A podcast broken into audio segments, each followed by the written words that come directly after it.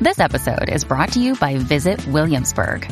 In Williamsburg, Virginia, there's never too much of a good thing. Whether you're a foodie, a golfer, a history buff, a shopaholic, an outdoor enthusiast, or a thrill seeker, you'll find what you came for here and more.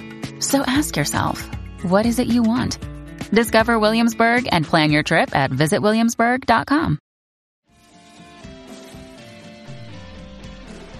Yo, what's up, guys? You like our podcast? You want to make your own? You have all the power, all the resources you need to make your own podcast. That's right. If you haven't heard about Anchor by Spotify, let me give you a rundown.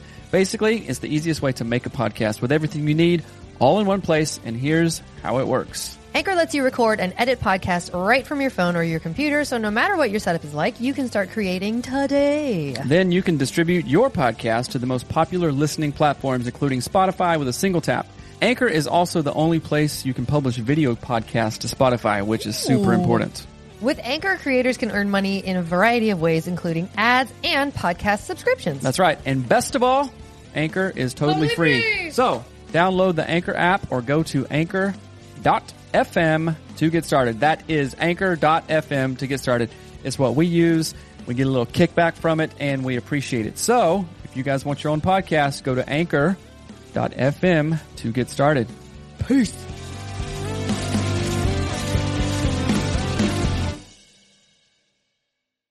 Today's show is sponsored by Faithful Counseling. Get the counseling and therapy help that you need from home. No need to drive anywhere. Seriously, go to getfaithful.com forward slash anatomy of marriage to get help right now. Hello and welcome to Anatomy of Marriage Radio. I'm your host, Melanie Studley, and today we are bringing you an incredible interview with one of the baddest dudes that we have ever had on our show. Errol Doebler. Errol is the author of The Process, Art, and Science of Leadership How Leaders Inspire Confidence and Clarity in Combat, in the Boardroom, and at the Kitchen Table. And you guys, Errol has done it all.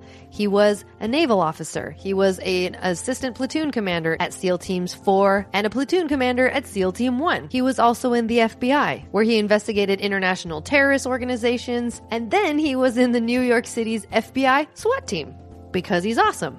He also served in Afghanistan with the 75th Ranger Regiment and participated in extensive combat operations. And again, because he's so amazing, he received the second highest award that the FBI has to offer for valor, and that is the Shield of Bravery for his actions on the battlefield. This guy rocks. You're going to love our interview with Errol Doebler, the founder of Leader 193 and the author of The Process, Art, and Science of Leadership. So, you guys, sit back, relax, and enjoy.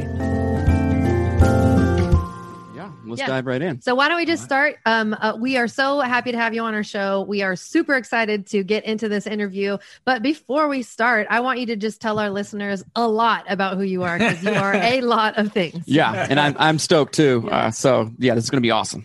Well, I, I'm excited, and you know, th- this is these are the really important podcasts to me, right? Because there's there's nothing more important than what's happening between the four walls of of your home, and that's where leadership. That's what I do. I do leadership, but I talk to all my corporate clients. We ultimately get into leadership at home. So, yeah, who who am I? I'm uh, um, I'm right now. I'm the founder of Leader One Nine Three. That's my leadership consulting firm, and I speak and consult with all levels of leaders around the world in a variety of different ways one-on-one group offsites the whole thing and i base that pretty much my leadership principle is a process that i developed based on my own experience and uh, my experiences are as an fbi special agent where i worked counterterrorism operations around the world for nearly 13 years in the fbi um, and as a navy seal officer where i was a navy seal officer um, and in between those two stints, I was in the private sector in sales and sales management. And I left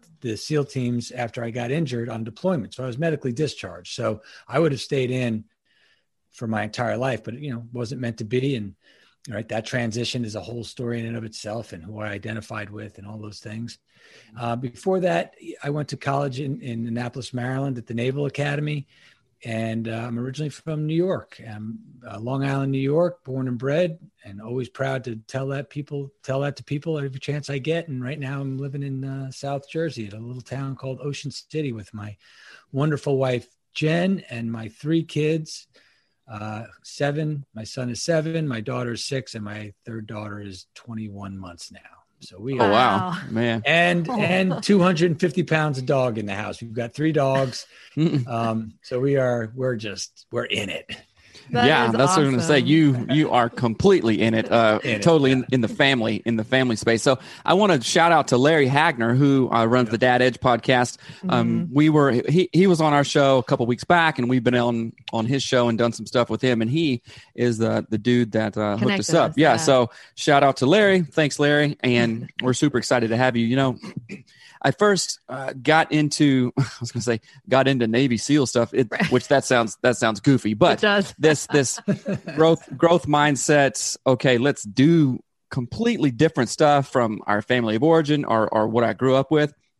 And like just realizing hey there is more out there. So you know reading books like uh, uh, david goggins you know uh, jocko willink leif babin stuff like that. And the concept and you know we're not here to just talk about jocko and all that stuff but just that concept of extreme ownership went so far with, with me personally and then melanie got into it Mhm. and we're just like okay let's let's do this so there's tons of things that i want to talk about uh, concerning like family culture Mhm. and we we talk about on the show more is caught than taught Mhm. from you know our kids and that is definitely a, a leadership uh i guess i don't know um, Idea. I, idea like yeah okay your employees your your supervisees more is caught than taught right so i want to talk about that and just completely dive into it wim hof cold exposure i could talk about that for a long minute uh, you're also you didn't say you're also a certified uh, instructor of wim hof breathing method huh Yeah, yeah, I am. I, I don't know. I, I don't know why I keep forgetting that because that's you know it's one of the things that kind of separates me from a lot of people, and I use that I use that methodology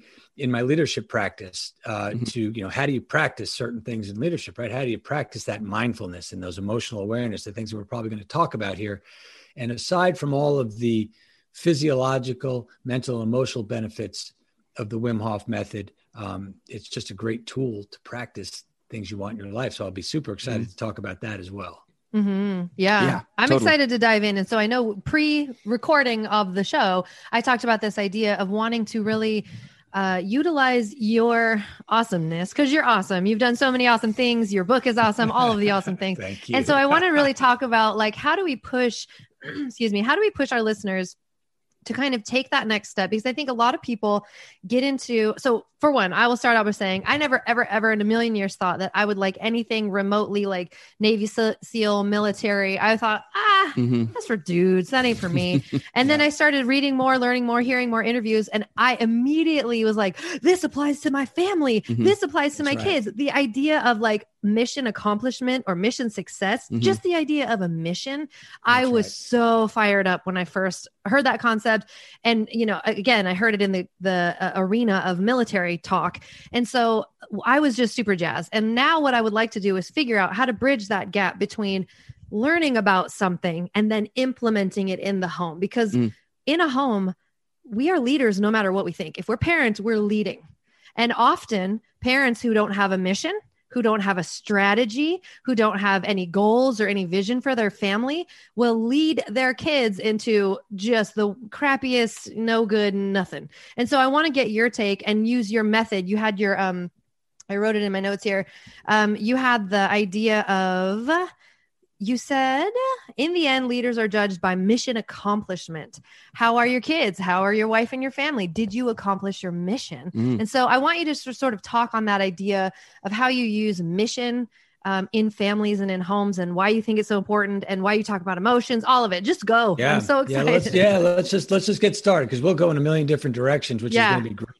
yes. Um, so the first thing is I, the reason that I, you know, the, the, the subtitle of the book is how to inspire confidence and clarity in combat in the boardroom and at the kitchen table. And I make that very clear that this is for all of those places. And again, primarily I put combat first because people are like, oh, that sounds cool. Uh, but kitchen table should be first. But, uh, you know, look, the fact of the matter is that in my experience, okay and, and in all the various forms of combat that i've seen which is the traditional form of combat in, in, in the in the mountains of afghanistan battling it out with with the bad guys to uh, all I did in in the FBI, like when you're in it, when you are in a place to arrest people, that is a combat scenario. When mm-hmm. you are in a place to surveil, when you're walking streets where you're targeted, that is a combat scenario. And if you don't do things properly as a leader in those scenarios, one of three circumstances: mission failure, injury, or death. All three unacceptable. Okay.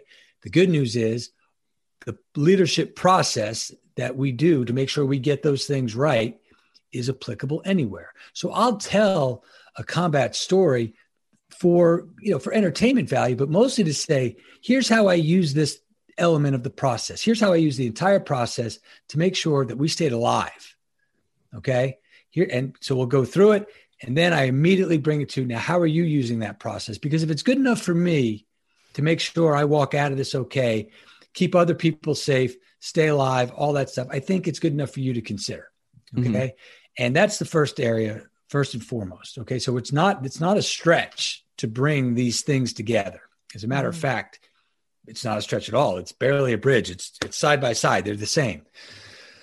So let's start with mission accomplishment. Okay. Since that's where we start, you know, it is, it's an easy philosophy. What are we trying to accomplish right now?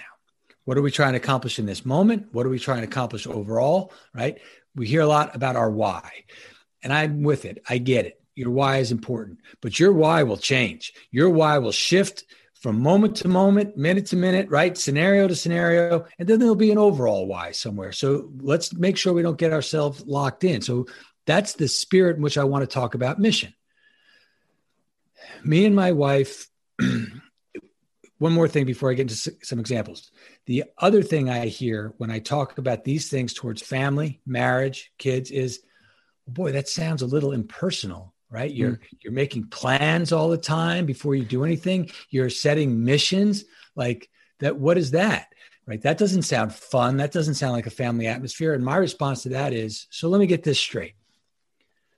You want me to walk into my house or walk into the next room or address my child or my wife with something without a plan, without giving them the courtesy of saying, I've put every piece of effort I can into this conversation.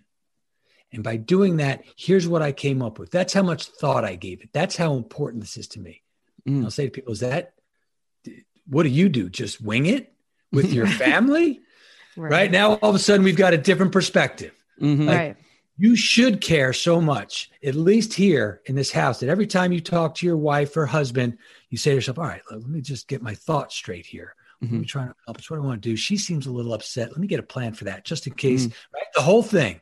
What are Man, we doing? That, Go ahead. That, yeah. I, I love that because we, we talk about being proactive versus reactive and how oh we you know do we do we lose our crap uh, if if something goes sideways right when we come home the kids are screaming uh, and that is such or can be seen as an act of love right. towards your spouse Absolutely. and towards your family an act of just utmost respect right. i care about you about our family about how the rest of this day goes mm-hmm. so much that i'm actively involved in it right. i am so intentional got a plan and that is awesome i love that reframe Right. Got it. Yeah. It's and that's what it is. It's a reframe.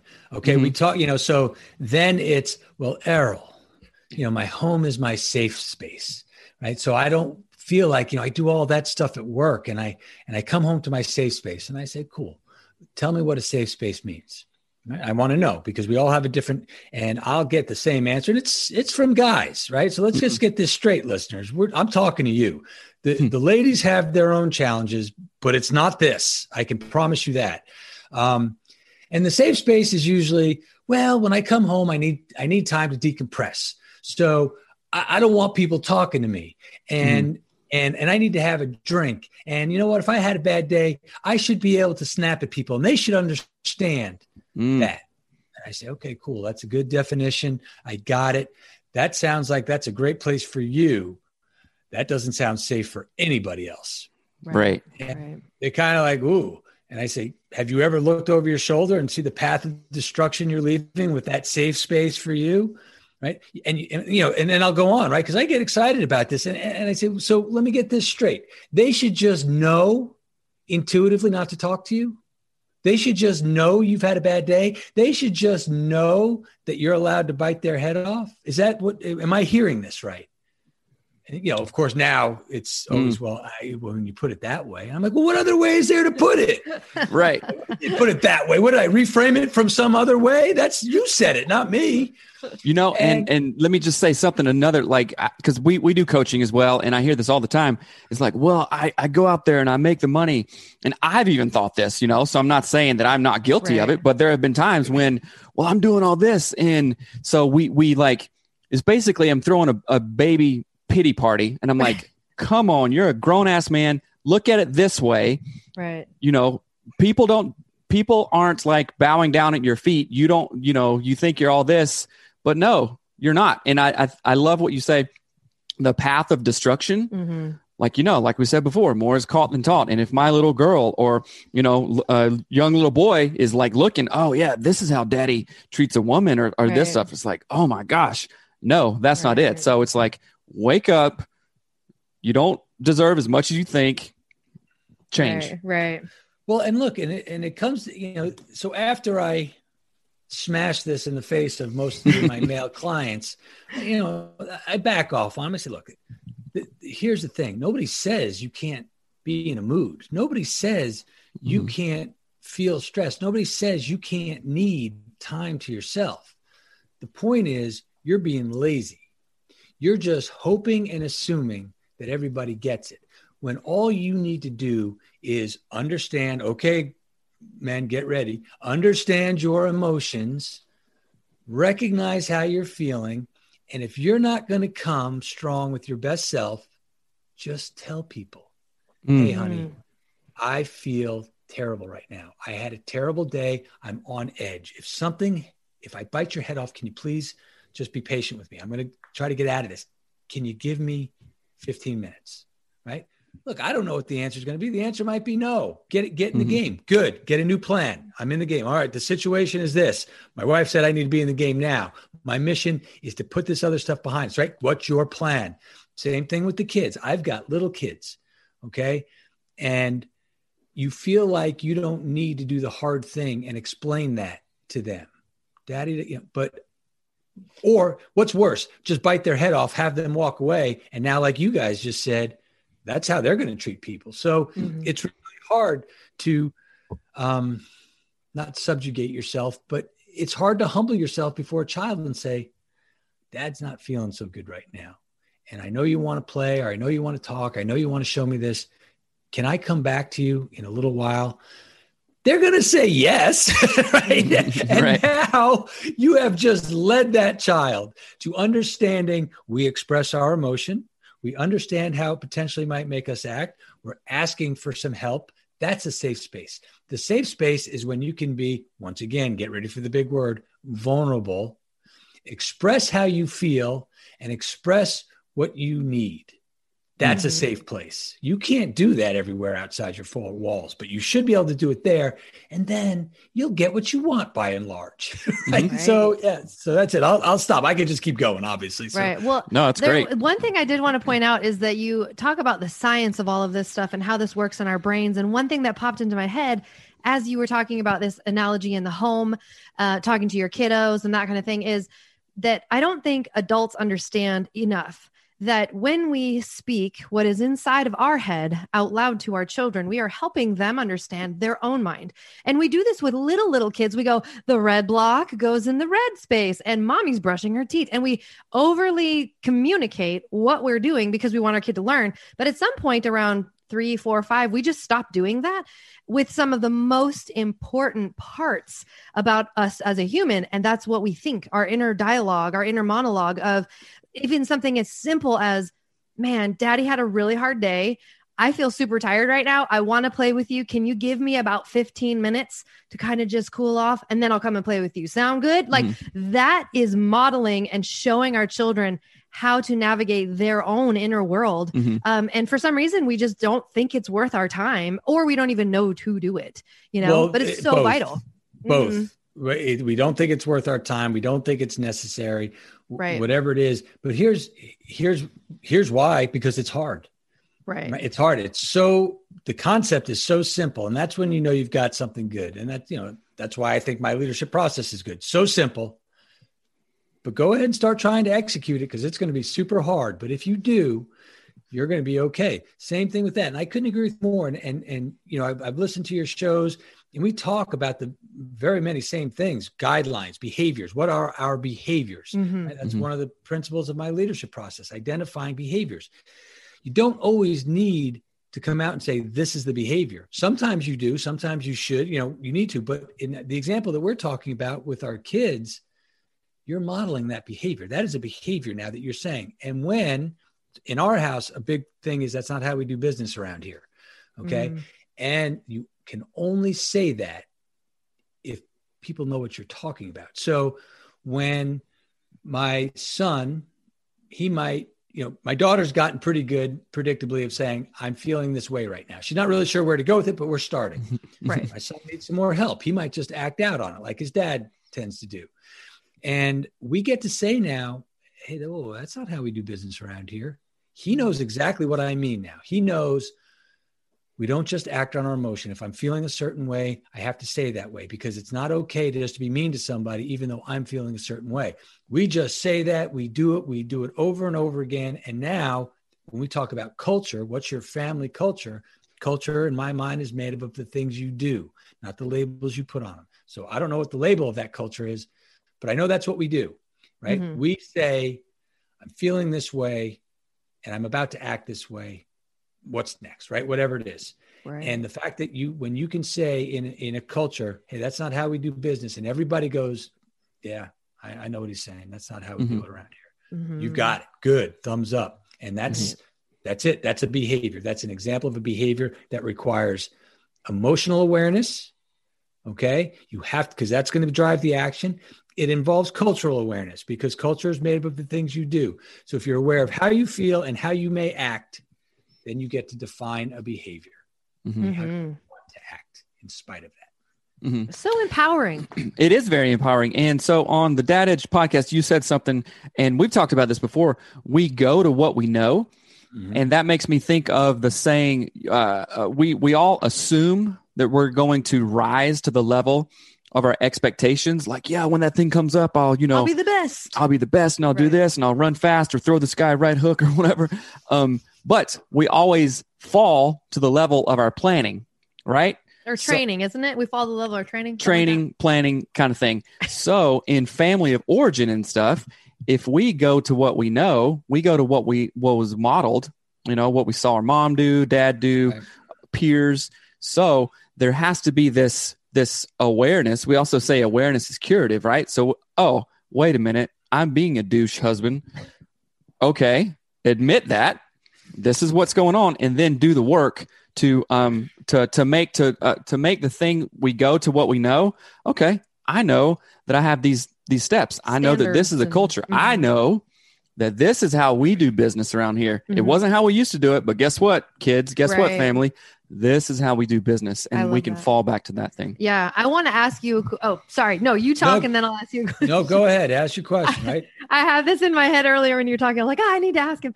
Uh, so one of the things that I want your personal experience, like on the battlefield, in these moments of intense combat or Mhm. stuff like with SWAT team things, whatever it is. I don't even know what the words are, but in those moments, one of the ways I like to talk to um, our coaching clients is um, people who work on teams communicate everything. Mhm. They communicate all the things that they need to know. And so one of the things we hear all the time from our women, our wives, are my husband never tells me anything. Mm. And I don't know what husbands think their wives want to hear, but I want to I always use this analogy of a team um or you know like in a combat you you talk about what your strategy is and your plan is and if something goes wrong what plan B is or plan C and I want your perspective on what that is like from a dude who's actually been in these experiences and why does communication matter so much? Why does it matter? And how do we implement it in our homes and with our spouses? So communication has a couple of different areas. It, you've got the soft skills of communication, right? And then communicating what's happening, which is so there's two, and, and that's what I also remind people we've got two conversations going here. I'm telling you, I'm going to talk to you about how to make a plan. What are the elements of the plan? Delivering it to your people, delivering it to your family, that requires some soft skills.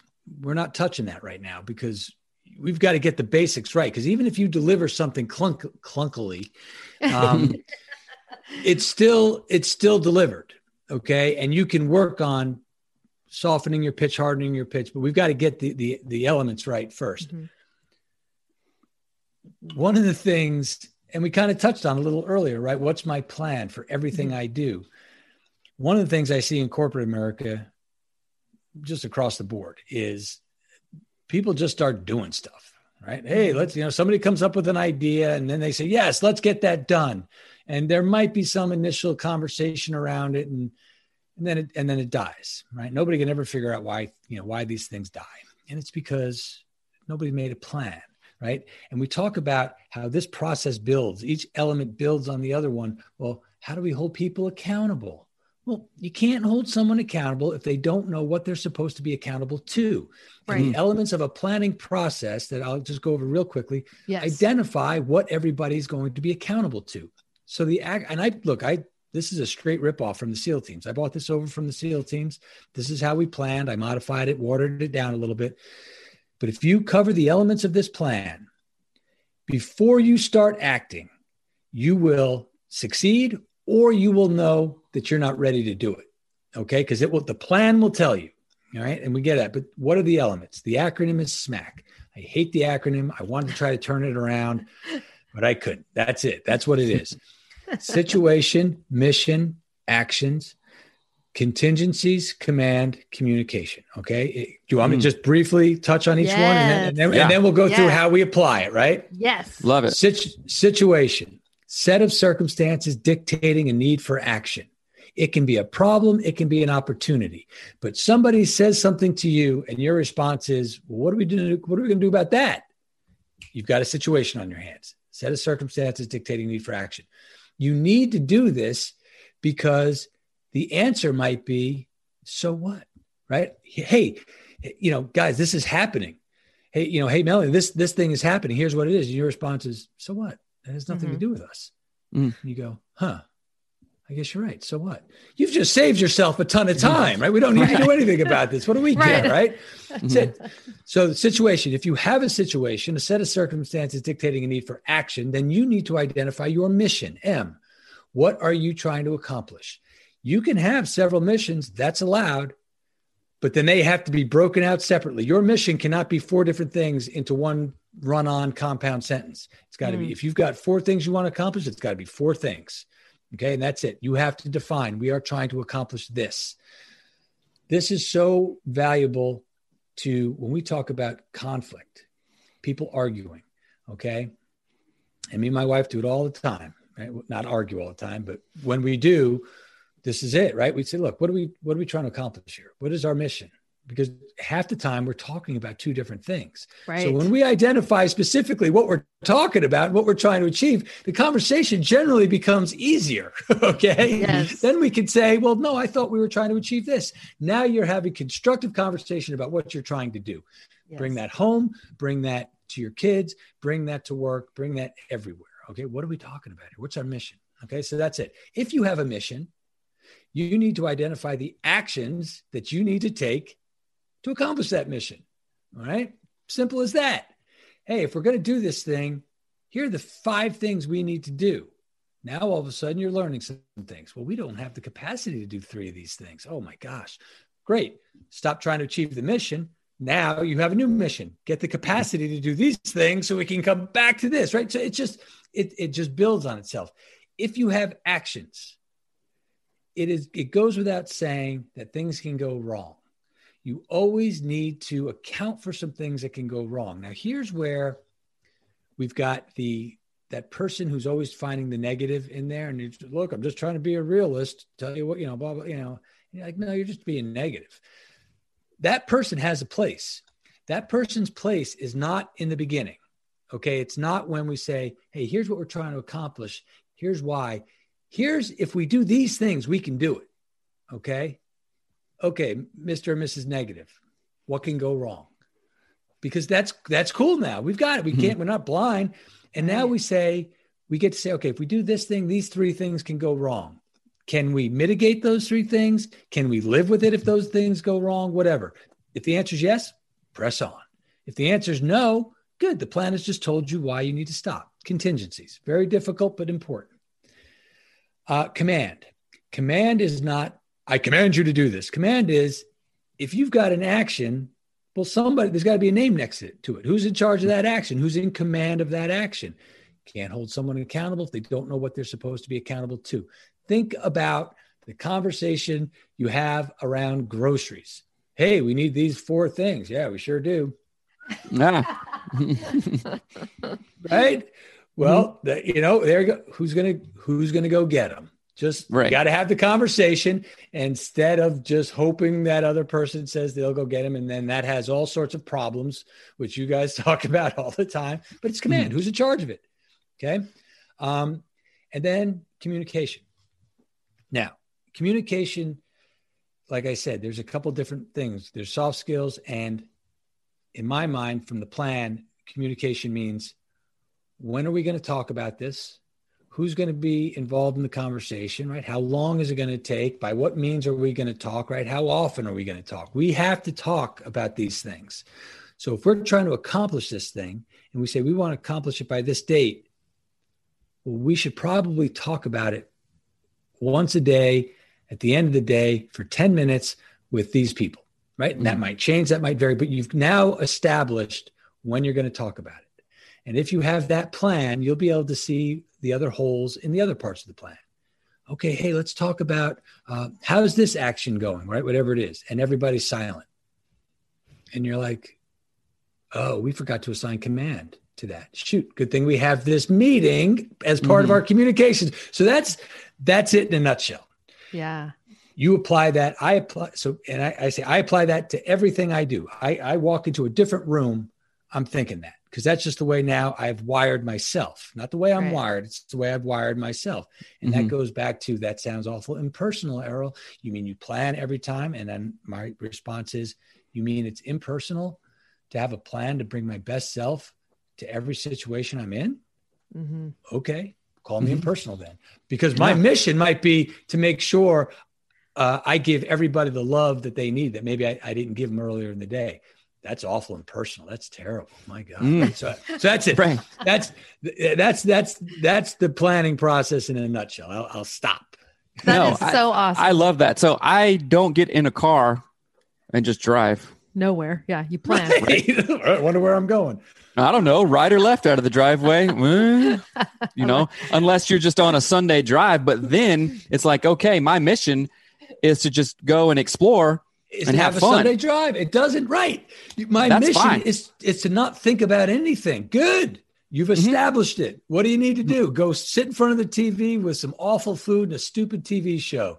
Mission accomplished. mission Okay. accomplished and and there and that is a fine balance because i so that goes into the what we were talking about earlier you know dudes are just like oh i just want to you know decompress and you know steam off or or whatever it's like okay how many days in a row are you sitting in front of the tv Right. eating cocoa puffs or whatever you know uh let's well that's my mission bro um okay well how's that working out for you Right. you know Yeah. it's like you know uh, M- monday through friday i just turn left or right i don't know oh i end up don't going to work and now i'm in big trouble kind of thing you know That's right. So and that's a great point when you say, well, my mission is to be a dirtbag. okay, good. That's why that's why my process is a process. Each element builds on the one before. You can't just take one and run with it uh, solitarily, if that's even a word. Right. Right. Um, but you know what I mean? So, okay, so the, the planning process, good. But in, in your example, right, which is an e- excellent example, what is your behavior? What behavior have you established for yourself? What behavior are you going to hold yourself accountable to? What behavior that if you behaved in this way, you would be a better boss, you'd be a better husband or wife, you'd be a better parent. There is a behavior, right? Mhm. So, is that the behavior you want for yourself to be lazy? I want to be lazy. Okay, technically you're following the rules to great leadership, but I think we can all agree that that's not necessarily a behavior that makes you better at everything, right? So you Right. so you're not meeting the spirit of the rule there. So once again, That's it. That's how I would counter somebody who over and over again says, "Well, I, that's my that's my mission." I say, "Great. So, what are the behaviors you hold yourself accountable to?" Because great leaders, they have behaviors where they know if they bring this behavior in everything they do, everything will be better. Mm-hmm. What is your behavior? Well, I don't have right. one. Okay, good. That's what we need to look. We skip the step. So right. let's now now we go into that whole self-awareness process, right? Without judgment. We're not judging ourselves. We're just observing. Mm-hmm, right. Mm-hmm. Why do you think it's so easy or I don't know, I guess why is it easier for dudes to bring that sort of high energy, mission driven mindset to everywhere else but their marriage and their family? Um, you know, that's a that's a great question, and I think it's ultimately laziness and unawareness. Um, it's it's not it's not leadership, right? Mm-hmm. That's what it is, and and I think there's just uh, you know, Seth, you did. There's an expectation of I'm out there doing the hard work. Stay home with the kids for a couple days. You'll see what hard work is. All right. You'll go um, nuts. Yeah. you'll go nuts. Believe me. So that's what I think it is. I, I that if I can just put it as bluntly as that, it's laziness, it's unawareness, and it's not identifying that you're a leader. Mm-hmm. And, and that's that's fine if that's your thing, but then that's your thing. Mm-hmm. Um, and and the, the transition. So I gave I had I had a client. they were they, they were just having a hard time with this concept. So I said, all right, look, let me try to break it down into an example you might get. So I used to run triathlons, and you know, you'd run through the race and you'd do the best you could at the run, the bike, and the swim. Right? You'd look at your times and you say, well, wait, I don't know if I can get much faster, but got, how am I going to catch this, these people? And what I realized was my transition times were very so going from the swim to the bike, from the bike to the run. They needed to be faster. And what I said was, okay, this is a different race. That's a different part of the race that I'm that I haven't identified. I'm not identifying my transition from one to the other. And inside of that, that's its own unique race. So I have to have a plan for that. Boom, there I am. So you know, the guy I was talking to, he got it. Like, yeah, so what's your point? I said, you're not transitioning from work to home. Mm. You're doing no transition. You're just, it's like one big thing for you, and you're making decisions that on one that aren't applicable. Okay. So you're bringing your silliness, your nonsense, your stress from work into home when it has no place there. You're not transitioning. You're not saying, I am now moving to a different area of leadership in my life. Mm-hmm. What is my plan? Walking through the door, right? The, the fact that you're thinking about it means you're going to be able to do it. And then you mm-hmm. go through the process. I'm feeling stressed, emotional awareness and recognition. When I'm stressed, I'm a jerk, cultural awareness and recognition. But I want to behave calm. I want to express myself in a way that everybody can understand. And I add benefit to the family, guidelines for behavior. And now here's my plan. Mm-hmm. I'm going to go in because my mission is to be my best self here. I'm not feeling good. So my actions are going to be to tell my wife, can I have a minute? Whatever. Then you just go through mm-hmm. it. Mm-hmm. Okay. You've just done it. You've just transitioned. Now you awesome. are, and that's and that's the best way I can put it. Why people don't do it? I think again, it's the simple answer. Right. It's because right. it's yeah. hard. Because yeah. it's hard and it all runs together. And when you were asking that question, I have two points here. Uh, it made me think about um, the resistance, and you t- you talk a little bit about mm-hmm. it, it, in your book. But Steven Pressfield uh, talks about the resistance as that thing that's always going to be there, and we have to every single morning understand, you know, a wise man understands that it's there and understands how he or she is going to address it. You know, it's like, okay, every morning I wake up at five, I do my cold exposure and then go run. I'm not mm-hmm. going to be like super elated and excited and just bonkers ecstatic to do that every single morning. There's going to be like, hey, my nope. bed is warm. You know, I had a late yeah. night last night. All this stuff. I don't feel like it. Yeah, right. just don't right. Feel you don't, like you don't it. feel you don't feel like it. And I think uh, Ryan Michler of Order of Man talks about like that. That's the natural man. Like we have a, a proclivity just to kind of like, eh, take the easy way out, right? And so that's one thing that we we have to address and fight against, push back against. But then the other thing um, I talk about it with my clients, coaching and therapy clients, as especially the dads, is maybe having that driveway moment where, okay, you take a minute, you take off this, you know, corporate work hat, you put on your husband, your dad, you're like nice dude hat, and whatever that looks mm-hmm. like. So, one, um, I'm not going to say foolproof, but one 99.9% surefire way to do that is to get into your body and regulate, right? I love box breathing and different breathing exercises. So that kind of is a perfect segue into the Wim Hof method. Like, okay, get inside your body, you control it, and then you regulate your physiology, your heart rate goes down, all this stuff, right? So if if mm-hmm. guys especially and moms too, I mean, this mm-hmm. is for any human basically, uh, make aware like okay i'm putting on this different hat. Let me get into my body. If that means five minutes breathing in the driveway hey right. dad what are you doing? Doing breathing exercises son. Right. You know give me five. Yeah just just right. give, give, me five. Just trying to just trying to just trying to present myself the best way i can and i need a minute. Yeah the, um, yeah. And, and that goes right goes back to what we talked about earlier that you are now setting a behavioral guideline. You are teaching yes. amazing things. Like oh you mean i'm when i'm upset i'm allowed to take a minute mm-hmm. right. Cool. yeah. That's, that sounds easy enough right? I could do that. And as you're teaching your child that. So the resistance i'm glad you brought that up. Uh, yeah i i i, I look, the resistance isn't a unique term but mm-hmm. i ripped it off from steven pressfield. I i have a, a small a, a, slightly different take on it mm-hmm. but it's basically the same premise. There's going to be something that's going to stop you from being your best self. I base the resistance primarily around the fact that if you understand that my leadership process, well, not understand it, it follows the way the brain works to rewire itself. I, I, stumbled on that. I was so excited when I found it, but the brain literally starts to rewire itself with the acknowledgement of emotions and how we do what we, how we act on them. Right. The fact that you have that acknowledgement, metacognition is what they call it in the in the science world. The fact that you have it starts to rewire your brain. You're already changing your physiology. And then when you make a decision on how you want to behave and then you have a plan to, to execute that behavior the brain is paying attention it's rewiring itself. And you're going to make mistakes. You're going to not get it right. Okay and we want to talk about right melanie you like the mission accomplishment thing? Right. Mission accomplishment is the goal not neat and tidy. Neat and tidy mm-hmm. is not the goal because if that's your goal don't don't do it because it'll right. never be neat and tidy you can still get to the mission.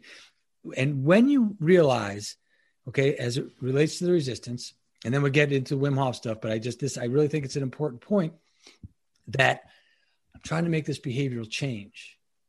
And I'm literally trying to change the chemical makeup of my body. And I'm literally trying to rewire my brain. That is so hard to do. Mm-hmm. So give myself some grace, a little patience.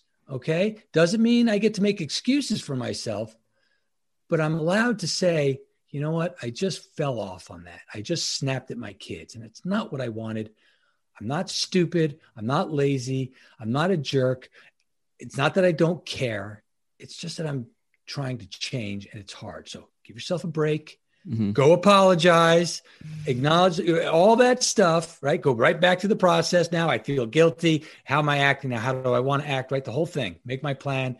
Um, but that's that's kind of how I frame the resistance, right? It's, it's to give people a little bit of a break, the opportunity to give themselves a, a break to understand you're trying to rewire yourself. Just couples, my God, you right. guys have seen it many times.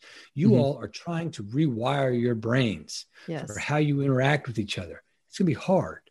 Mm-hmm. Okay.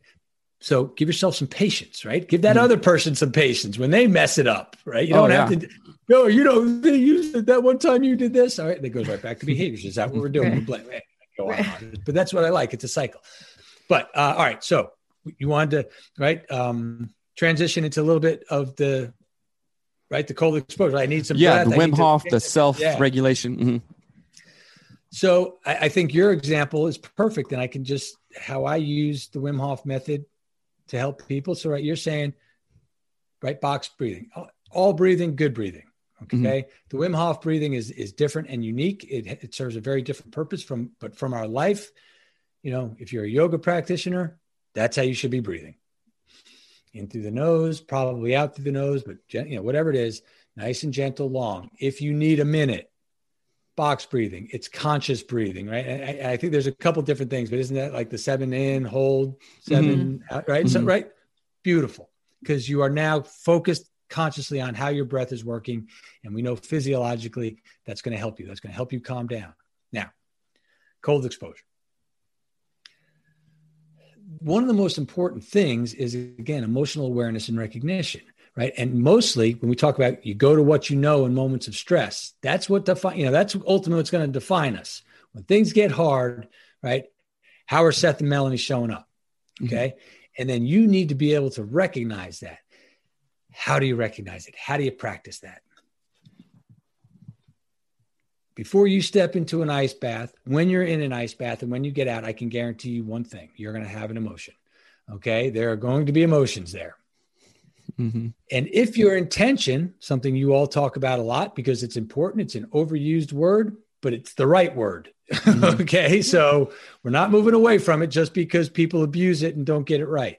If your intention in going into the ice bath is to focus on your emotions, now you're practicing. Now you're building a habit and a skill. Okay. That's the first thing. When you get into the ice bath, you it is an induced panic attack. It is your sympathetic nervous system, fight or flight. It's it should happen, right? Because mm-hmm. is danger. Your body's going, this is dangerous. Get out. What's going mm-hmm. on here? Okay. So when I do my Wim Hof workshops, right, I tell people, look, um, that's all good. We have to recognize it. Shivering, that's good, right? That helps the body stay warm. It's, it's the body's mechanism. But I'm gonna I'm gonna teach you to get into this thing and be calm and not shiver. And then that begs the question: Well, that sounds dangerous. You just said shivering is there to save us. Yes, but if you get past that, right, through your mindset, through your breath, then your body goes into a metabolic response and it starts to heat itself naturally by burning fat. Okay. It's great. Well, it sounds awesome. What's the point in all this? All right. So I get into the ice bath and I go, and then I recognize I have a plan. I have behaviors that I want to establish inside, right? It's all the, it, it's everything is there inside the process, right? I want to try to be calmer in this ice bath. I want to be less dramatic. Okay. What's my plan? My mm-hmm. plan is because now I know, because I listened to this awesome podcast, that mm-hmm. when I get an exhale, right, that activates something called the vagus nerve in your brain, which is literally designed to calm you down. So, again, take a breath, breathe, relax, right? There's a physiological scientific reason for that now, right? Do your box breathing. oh, vagus nerve, calm down, right? There, now we know. Okay, so now I do that. And I have to focus my attention on one thing. Because if you have your attention focused on the noise of the cold, this is cold, this is the worst, how much longer? Why am I doing this? Mm-hmm. You're not focused. You are still in sympathetic. We know science tells us when we think one, we go from thing to thing to thing to thing, right? Our multitaskers out there, you're firing on fight or flight response. And now you are full in your body, full of adrenaline and stress. If you focus on one thing at a time, your body stays in rest and digest. Your mind opens to new ideas. And so, what's the one thing you want to focus in the ice bath? Got to focus on your breath because that's the thing that's going to calm you down physiologically. Okay, now I'm focused on the breath. Get control of my breath. All of a sudden, I'm focused on my breath alone. Huh, I stopped shivering. That was weird now you're thought, thinking about shivering. Now you're going to start shivering. Oh, back to the breath. Okay. But that that's the point. And if you get, and that's all I coach people the first time they go through the ice bath breathe, breathe, breathe. The second you think about the noise around you, go back. Now, what's the point we're making here? How do you know what you go to in moments of stress? How do you practice that? Well, I just gave you the practice. Okay. So you walk into the house and now there is just stress and now the stress is coming to you and you're like oh my this is too much i'm starting to get really amped up here i'm starting to panic a little bit about what's happening wait a second i've been here before i recognize this this is just a, a, a physiological response to stress to outside noise focus on my breath calm down relax now make a plan because now your mind's opened up you you have mm-hmm. now the forethought to say how do I want to behave here? Hold on a second. The stress is too much, right? That's it. That's how you practice. So, how you show up in an ice bath will tell you a lot about yourself for one. Okay, you're going to learn about yourself, and it's a it's an intellectual drill to help you to recognize stress, get past the stress, and then make other decisions in spite of the stress around Mhm. you. Right. So that's that's kind of how I use it from a coaching standpoint, if that makes sense. Right. So we just need to look at our families as the ice bath. like you walk into the house. Yes, that's right. First, you have to cultivate how you're going to respond Right, to that, right, right? right. I so I did right. the the. I never went through like a full Wim Hof thing, but I, I found him a couple years ago, and I was like, okay, this is something. So I have a you know a hundred gallon you know galvanized tank in our backyard, and for a year straight, you know, starting starting in the summer and then doing it every day, you know, Mhm. getting colder and colder and colder, and then I found myself it was December, January, Yeah. February, I was breaking through the ice, getting in, right. and just calming. And I began to actually love that Mhm. and crave it because it was such a relaxing time and you you learn things you learn so many things about yourself. Wait a minute. I can do this. I can cultivate it.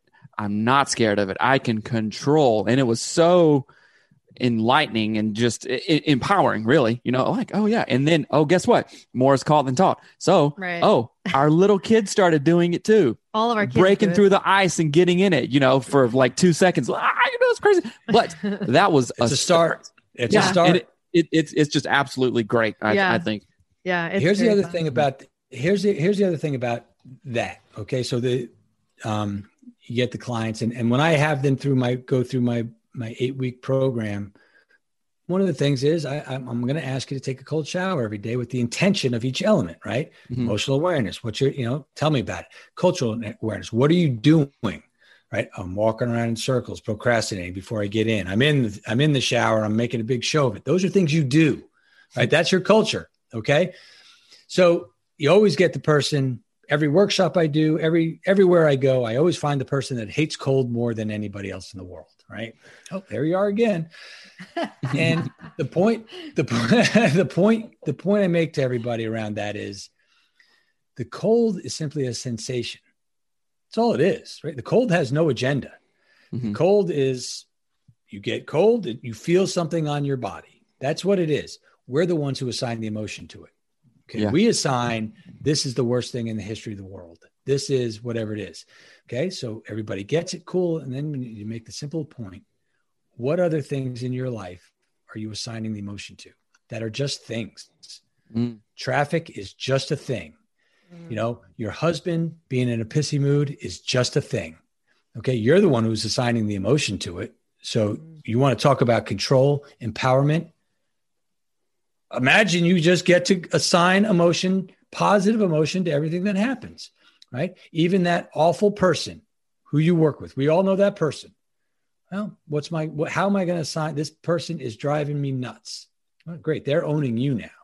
Mm. How do you own them? I, I don't know. There's an art to that, right? But your art, right? That's the process, art and science. Let's first acknowledge emotional awareness and recognition. Inside of that, you've got to figure out what it is for you. That person is making me angry. How do I want to behave? What emotion do I want to assign this? Empathy.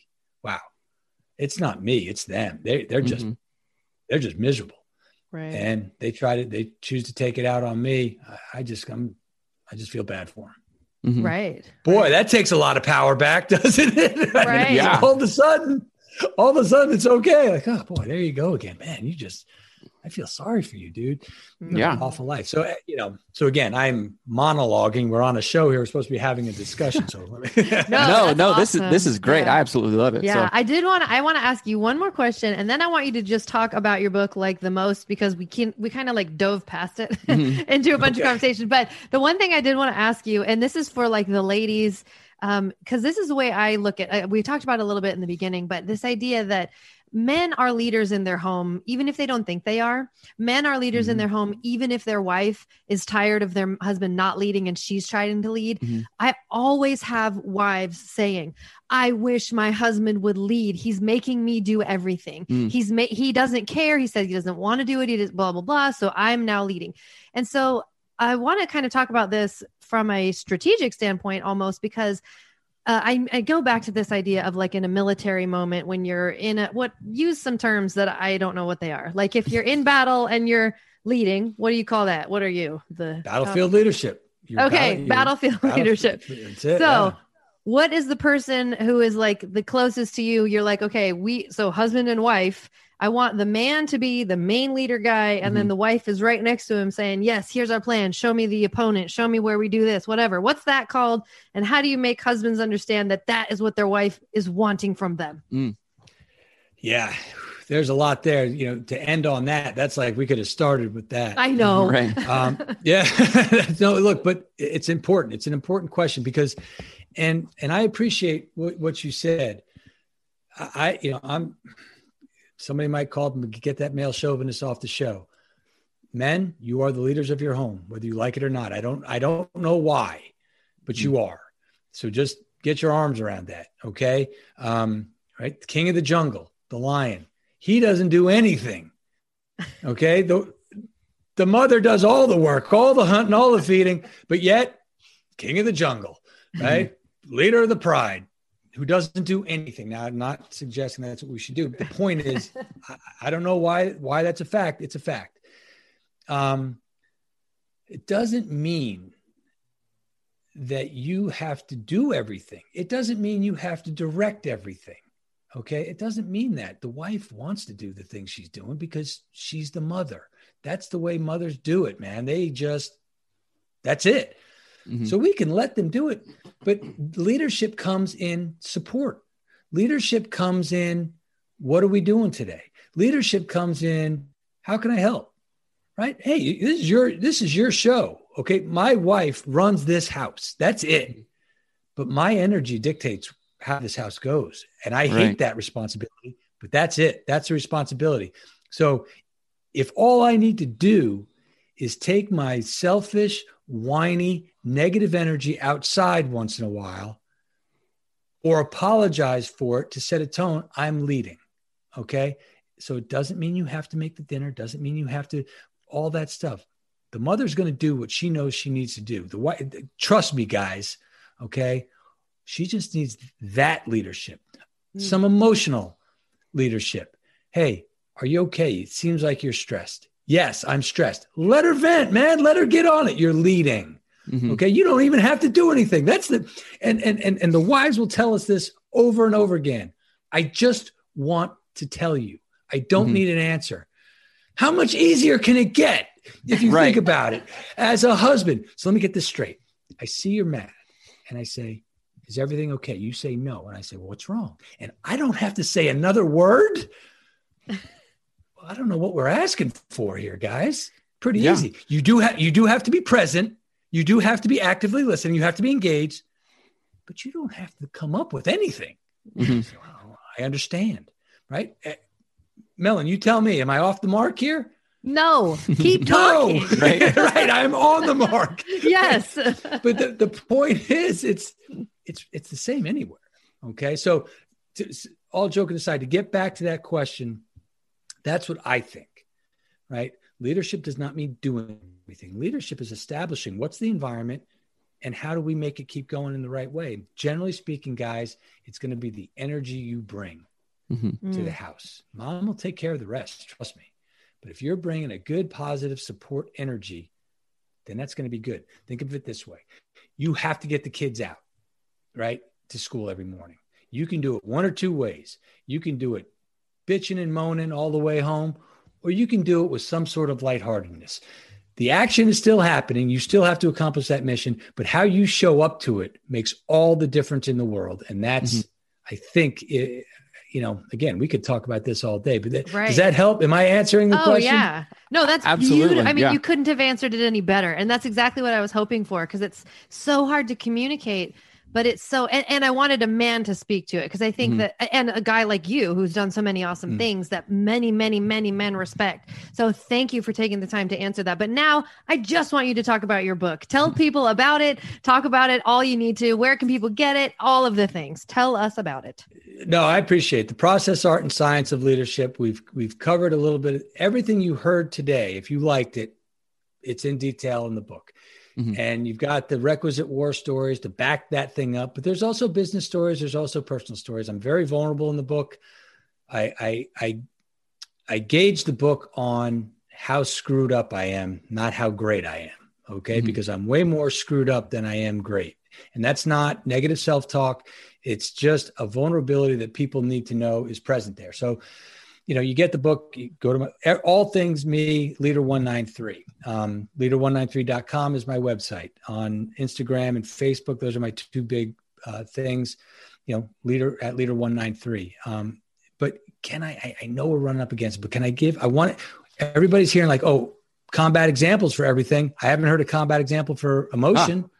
Ah. Mm. Yeah. Can I? Let's Yeah. hear Oh, one. yeah. Yeah. Look, you can you can cut it out if you want, but No, no, No, no. it's absolutely. important because this is because if, if the spirit of this is hey guys lighten up get in touch with your emotions and errol's saying this this navy seal fbi guy who's been all these combat he's saying it's applicable everywhere. Well where it is it is. This story's in the book. I've got a bunch of other ones but this is the most powerful one that i share. So when i was in afghanistan i was in afghanistan actually as a special agent uh, with the fbi and I was assigned to the 75th Ranger Regiment. And me and, and there's some other guys like me in the FBI who have the experience I had as a Navy SEAL. I was a counterterrorism investigator. I knew how to interview people.